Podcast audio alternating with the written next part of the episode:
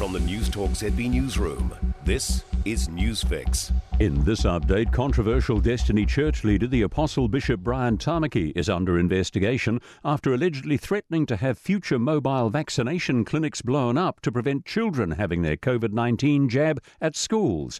The Herald has learnt Bishop Tamaki made the alleged threat during a sermon he gave to a Destiny Church congregation yesterday. The sermon was later posted on the Destiny Church website. It's understood police were alerted to the issue after someone reported Bishop Tamaki to Crime Stoppers. Investigators are assessing the information provided to them to establish whether Bishop Tamaki will face criminal charges. The National Māori Authority wants the New Zealand government to put a stop to 501s. It's calling for an end to the Australian policy that sees New Zealanders with a criminal conviction deported and returned. The authorities blaming 501s for a rise in gun violence in Auckland following alleged homicides in Flatbush and Mount Roskill within the past week. Chair Matthew Tukaki says the planes should no longer be allowed to land. At some point, we cannot allow Australia to turn us into a penal colony.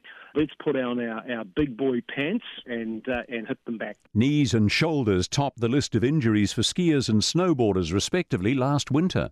ACC data show new claims for snow sports injuries to the end of November were down on previous years. Skiers made 1,700 new claims for knee injuries. 663 snowboarders made the call over shoulder injuries. Injury Prevention Program lead James Whitaker says more than 90% of injuries are preventable. Mr. Whitaker says if we step back, think about it, and do things the smart way, we can avoid injuries and do the things we love all summer long and be fit for next winter. It's official. Jacinda Ardern likes to be liked. The Prime Minister's taken a hit over the past year with her personal rating down by about 20%. Ms Ardern says being liked goes with the job, and all politicians rely on being liked to be able to continue in the job.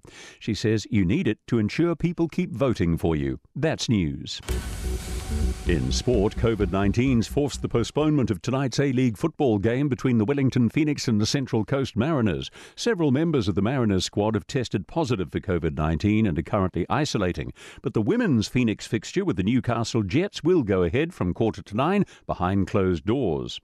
England's claimed the wicket of Australian batsman Travis in the second session on day two of their third Ashes cricket test at the MCG. Moments ago, Australia 180 for five in the 61st over, trailing by just five runs. The Auckland Aces are underway with the bat in their 2020 Super Smash fixture against the Central Stags in Palmerston North. The Stags posted 168 in the first innings. That's sport. I'm Joe Gilfillan. For more news, listen to News Talk ZB live on iHeartRadio.